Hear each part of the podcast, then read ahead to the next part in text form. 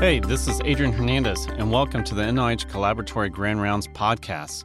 We're here to give you some extra time with our speaker and ask them the tough and interesting questions you want to hear most. If you haven't already, we hope you'll watch the full Grand Rounds webinar recording to learn more. All of our Grand Rounds content can be found at rethinking clinical trials dot org. Thanks for joining. Hi there. Today we're here with Henry Wang, who will be reflecting on the Paramedic Airway Management and Out-of-Hospital Cardiac Arrest Trial, the Pragmatic Airway Resuscitation Trial, or PART. So welcome, Henry. Thank you. So uh, you really took on a really important uh, problem here, which is happening, uh, unfortunately, every day uh, outside the hospital of um, people having cardiac arrests. Uh, tell us a little background about why uh, you all tackle this problem. What's the problem you're solving? Well, out-of-hospital cardiac arrest is a major public health problem. There are over three hundred fifty thousand cases of out-of-hospital cardiac arrest per year in the United States, and possibly six hundred thousand cases per year in Europe. Uh, survival is relatively dismal in out-of-hospital cardiac arrest, with only about one out of ten victims surviving to leave the hospital alive. Uh, the first step that healthcare providers usually carry out when trying to save someone who has is experiencing cardiac arrest is to open up the airway, establish a conduit to deliver oxygen into the lungs to circulate to the body. And so this process of airway management is typically performed using this procedure called endotracheal intubation, which involves snaking a plastic flexible tube through the mouth and through the vocal cords and into the lungs.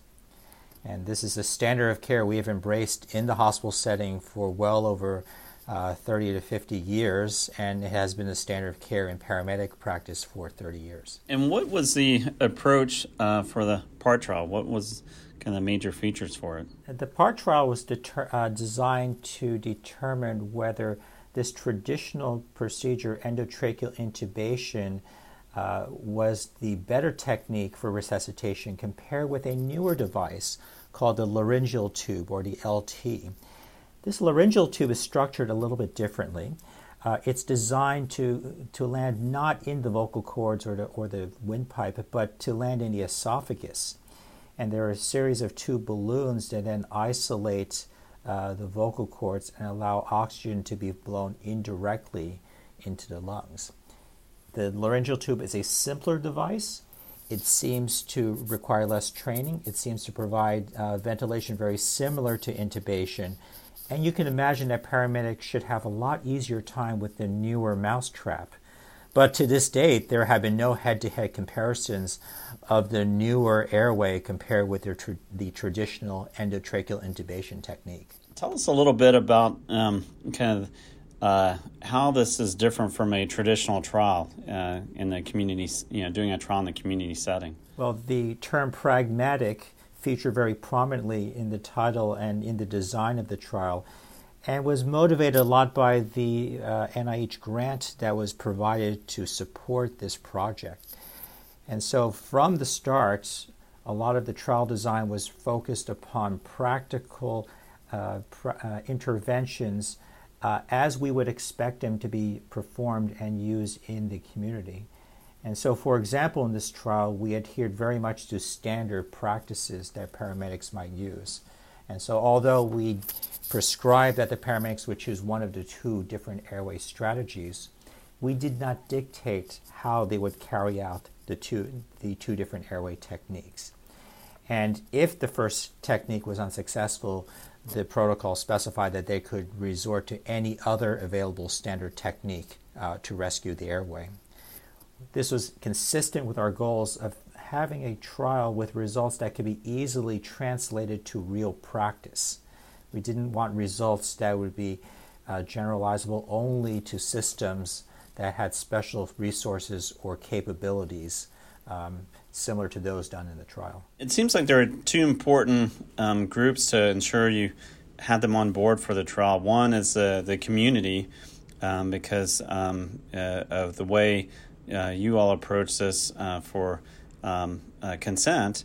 And the second is getting the uh, paramedics on board for being part of this. Um, again, the intervention or the that part of the community. Can you talk a little bit about uh, community consent? Sure. So the trial was uh, conducted under a system called Exception from Informed Consent, and this is a mechanism Uh, provided by government regulations to allow the em- uh, enrollment of subjects into a trial under emergency conditions. And so you can imagine patients in cardiac arrests are not able to interact with a researcher or a physician and, and provide uh, verbal or written informed consent. Uh, and there's really no time to find a surrogate, a family member, to provide that permission. And the E F I C rules, Exception from Informed Consent, allow for the enrollment of individuals into these types of emergency condition trials. We have many responsibilities and requirements as prerequisites to carrying out a trial using this technique. Uh, community consultation and public disclosure are some of the most fundamental parts of this process and require us to extensively engage with the community to inform them of the study, to give opportunities for them to provide feedback, and to uh, and to uh, obtain feedback about whether the community approves of this type of a study. Uh, our current, the efforts we use during the study and as we are um, carrying out right now for other studies, involve using town hall meetings, press releases, and even leveraging social media. We find that social media gives us a very effective and efficient uh, uh, method for engaging the community. This trial would not be possible without the E F I C mechanism. And how long did that take to kind of uh, go through that process, and any challenges that you found through that process? The process of E F I C has been in existence for over twenty years. Uh, we as a resuscitation community have become very facile with this technique. Uh, you can imagine that ten to fifteen years ago, it could take uh, four to six months to get adequate engagement from the community. And a lot of that fueled by the lack of familiarity of the uh, effective and ineffective ways to get community feedback. Today, uh, we can carry out E F I C efforts ranging from two to four months. And those vary by regions. They vary by the institutions and the communities involved. They vary by the expectations of the institutional review boards. Uh, we have different cultural beliefs and, and uh, health literacy and expectations for participation in research. And so not surprising that these standards vary with different communities. Right. Now let's turn to uh, the uh, the paramedics and you know, how, how did you get them on board? Listeners might be fascinated to hear that intubation, this procedure that's performed on a daily basis in the hospital, has a very special place in the history of uh, E M S or out-of-hospital emergency care. Paramedics first learned to perform intubation in the United States over thirty years ago, when thought leaders reasoned that if we wanted to improve survival from life-threatening conditions like cardiac arrest, that we should have the paramedics uh, emulating the interventions that we use in the hospital. Since the first step of a cardiac arrest often involved endotracheal intubation, uh, several pilot projects pre- were soon given birth and, and attempted to teach paramedics this life-saving skill. And based upon these four pilot pro- uh, projects in major cities around the nation, intubation soon very quickly became a standard of care throughout the, the country. Now, intubation is one of the most important procedures that paramedics learn in their training. And it is the procedure that distinguishes them from lesser trained E M S personnel. And so you can imagine that any proposal to replace intubation with another procedure uh, could evoke a strong reaction. Part of the challenge we had in carrying out this trial was that it would be that changing intubation to another procedure is a very unpopular proposition. And it really took uh, waiting over ten years uh, to show information and, and to persuade E M S thought leaders uh, of the merits of the newer uh, airway tubes to really shift cultures and belief and bring us to the point where we could pitch doing such a controversial trial. Without paramedic buy-in, there's absolutely no way that we would have been able to carry out this trial. How long did it take you to, to get to the stage of doing the trial and finishing things up? Like, what was the, the live course or uh, for development of the study.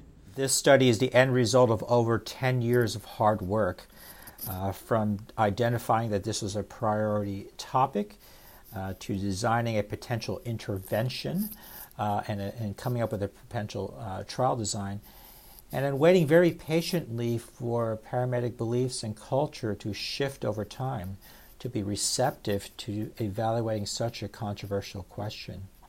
For ten years, we were lucky to have the Uh, N H L B I-supported Resuscitation Outcomes Consortium. This is a ten-community research network put out together by N I H specifically to study clinical trials of out-of-hospital cardiac arrest. And during that ten-year period, we fostered extremely strong relationships with our partner E M S agencies. We involved the paramedics and E M S providers at all stages of developing trials, even at the very first levels, the basic levels of trial design. And it's through this mutual work that we were able to uh, uh, get the paramedic community to understand the challenges and the importance of carrying out such controversial research. I have no doubt that that was part of the reason why we were able to gain the approval of paramedic professionals within this network to carry out such a challenging trial. And then um, what was the kind of final answer? And then we'll end with the lessons learned. So part was a pragmatic uh, cluster randomized trial. Uh, let me just give you a quick overview of the design of the trial. Uh, E M S agencies in twenty uh, in five communities involving twenty-seven different E M S organizations participated in the trial. Uh, they were divided into thirteen randomization units. Each unit was randomized to perform one of the two airway strategies, intubation or laryngeal tube, over a three to five month period. And then they crossed over to the other intervention every three to five months. Uh, the primary outcome of the trial was seventy-two hour survival, but we also paid attention to more definitive outcomes such as survival to hospital discharge. So the study enrolled a total of three thousand patients. The primary outcome was seventy-two hour survival. We found that the laryngeal tube, the newer airway device, was associated with three percent higher survival with uh, lar- the use of the laryngeal tube than the more traditional endotracheal intubation intervention. And this is a very large um, treatment effect, considering that the baseline survival for out-of-hospital cardiac arrest is only about ten percent. But not only that, these results that we saw in seventy-two hour survival, these differences, uh, persisted to the more definitive outcomes of survival to hospital discharge and survival with good neurologic function. And so, in fact, this modestly sized study has very powerful results and actually spoke to um, the improved outcomes with the newer airway device. So in summary, this study provided an unexpected result. The newer, more efficient laryngeal tube device actually improves outcomes compared with these traditional endotracheal intubation technique. Well, that's why you do the trials, right? So uh, it sounds like that was um, terrific. Um, do you see uh, any challenges for implementation of results into uh, all communities? Clearly, the biggest barrier is uh, one of practice and culture and, and resistance to new prop- proposals. As you know, it can take ten years to translate a new scientific finding into clinical practice. Uh, and the proposal to change intubation to a newer device is always going to be a controversial proposal in the E M S community. Um, however, many E M S agencies have embraced the results of this trial. And in fact, even before we conducted a trial, many E M S uh, professionals realized that to deliver high quality C P R chest compressions and to accomplish all of the other complicated parts of a cardiac resuscitation, that they would have to put aside the more complicated intubation procedure and replace it with this newer, simpler technique. Now, the next questions are, how do we spread the word about the technique and encourage E M S professionals to embrace the new uh, the new strategies? Great. And any uh, final uh, lessons learned or words of wisdom uh, f- for those interested in doing these types of pragmatic trials. This was a very uh, interesting and important trial, and actually the first large-scale multi-center clinical trial I ever led in my career. And I am humbled by how many lessons I learned from this trial and how much I learned from all of my friends and colleagues and partners that helped to make this enormous undertaking a reality. Uh, my first pearl to uh, beginning investigators, it can take a long time, and in this case almost ten years, to bring an idea to fruition to the point where it can be tested in a clinical trial. The majority of my work in the past has been using observational data, using existing large data sets, uh, and reaching for techniques such as multivariate adjustment to account for confounders. And an interesting thing about this topic, if you reach into the last ten years of literature and look, use existing data sets, overwhelmingly they suggest that the laryngeal tube actually fares worse than the more traditional endotracheal tube. And so as the run-up to this trial, all of the data, in fact, indicated that intubation would be the winner and would come out with better uh, uh, outcomes. But however, all of those trials were observational in nature and were not randomized. And so this is the first randomized comparison of the, of the two airway devices.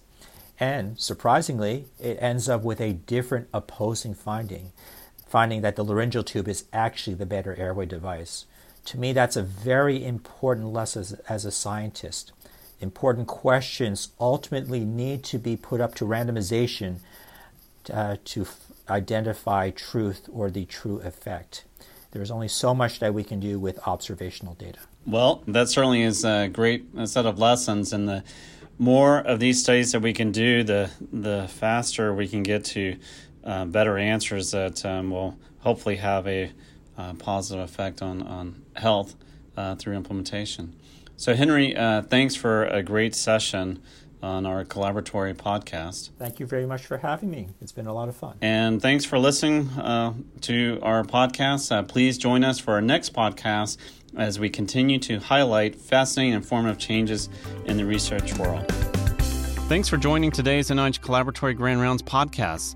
Let us know what you think by rating this interview on our website, and we hope to see you again on our next Grand Rounds, Fridays at one p.m. Eastern Time.